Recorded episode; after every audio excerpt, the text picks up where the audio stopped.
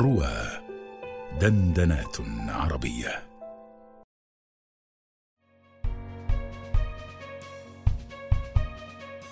السلام عليكم ورحمة الله وبركاته. مستمعي رواة الأعزاء وهذه حلقة جديدة من برنامج من الضيف.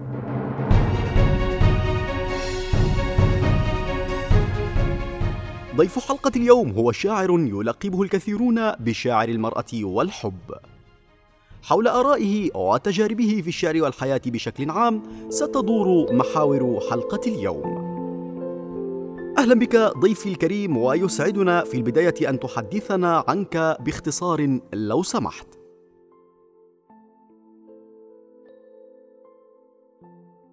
مرحبا بك وبكل المستمعين في بلادنا العربية. أنا من أمة تتنفس الشعر وتتمشط به وترتديه كنت الولد الثاني بين أربعة صبيان وفتاه ولم يكن أبي غنيا ولم يجمع ثروة. أما بالنسبة لي ففي السنة العاشرة من عمري بالتحديد كنت أبحث عن دور مناسب لألعبه. كنت أشعر بأصوات داخلية تدفعني لأن أقول شيئا أو أفعل شيئا أو أكسر شيئا. وما هي العلاقة بين الأصوات التي كانت في داخلك وبين تكسير الأشياء؟ العلاقة وطيدة طبعا. فقد كانت الأصوات في داخلي تتساءل لماذا يبقى الشيء على حاله؟ لماذا لا يغير حجمه؟ لماذا لا يغير اسمه؟ لماذا يبقى المقعد قاعدا والشجره مستقيمة والطاولة بأربعة أرجل؟ هذا يعني أن رفضك لبقاء الأشياء على حالها كان يدفعك إلى تحطيمها من أجل تعديل هذا الوضع؟ بالضبط. هذا ما كان يحدث. لذلك فإن طفولتي كانت مليئة بالأشياء الغريبة. أذكر أنني ذات يوم أشعلت النار في ثيابي متعمدا لأعرف سر النار. ومرة كسرت ظهر السلحفاة بالمطرقة لأعرف أين تخفي رأسها. دم السلحفاة القتيل لا يزال على راحتي. الحقيقة أنني ما أردت قتلها ولكنني أردت قتل السر. قشرة الأشياء السميكة كانت تعذبني. غريبة جدا هذه الأشياء بالطبع وتحتوي شغفا إلى المعرفة في نفس الوقت لكن كيف اتجهت من هذه الطفولة إلى كتابة الشعر؟ دعني أوضح لك شيئا مهما. أن يكون الإنسان شاعرا في الوطن العربي فهذه ليست معجزة. المعجزة هي ألا يكون. نحن محاصرون بالشعر ومرغمون على كتابة القصائد. كما أرض مصر تحبل بقطنها وارض الشام بقمحها وأرض العراق بتمورها. أنا لا أعتبر كتابتي للشعر عملا مجانيا أو طارئا.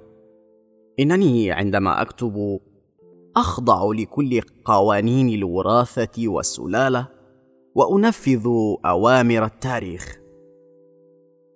طيب بما أنك تمسك الآن بأحد دواوينك الشعرية فهل لك أن تتكرم بالخضوع لأوامر المستمعين تلك لتقرأ لنا بعض الأبيات؟ بالتاكيد طبعا. دعني أقرأ عليك وعلى المستمعين إحدى قصائدي هذه لعلها تنال إعجابهم.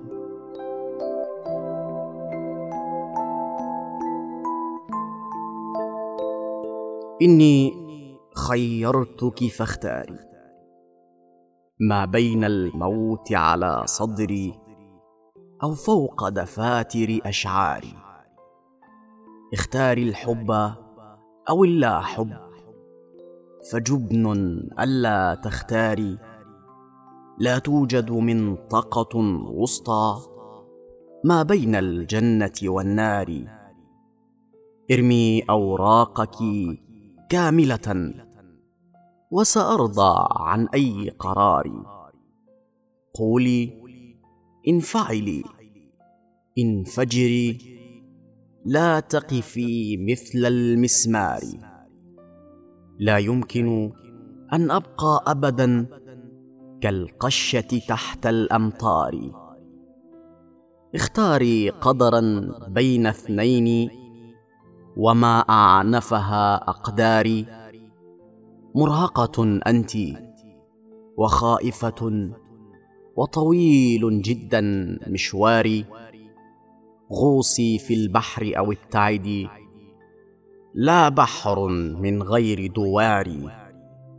الحب الحب مواجهة كبرى. إبحار ضد التيار. صلب وعذاب ودموع ورحيل بين الأقمار.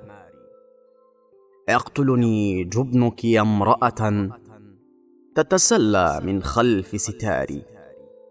إني لا أؤمن في حب لا يحمل نزق الثوار لا يكسر كل الاسوار لا يضرب مثل الإعصار. آه لو حبك يبلعني يقلعني مثل الإعصار. إني خيرتك فاختاري ما بين الموت على صدري أو فوق دفاتر أشعاري.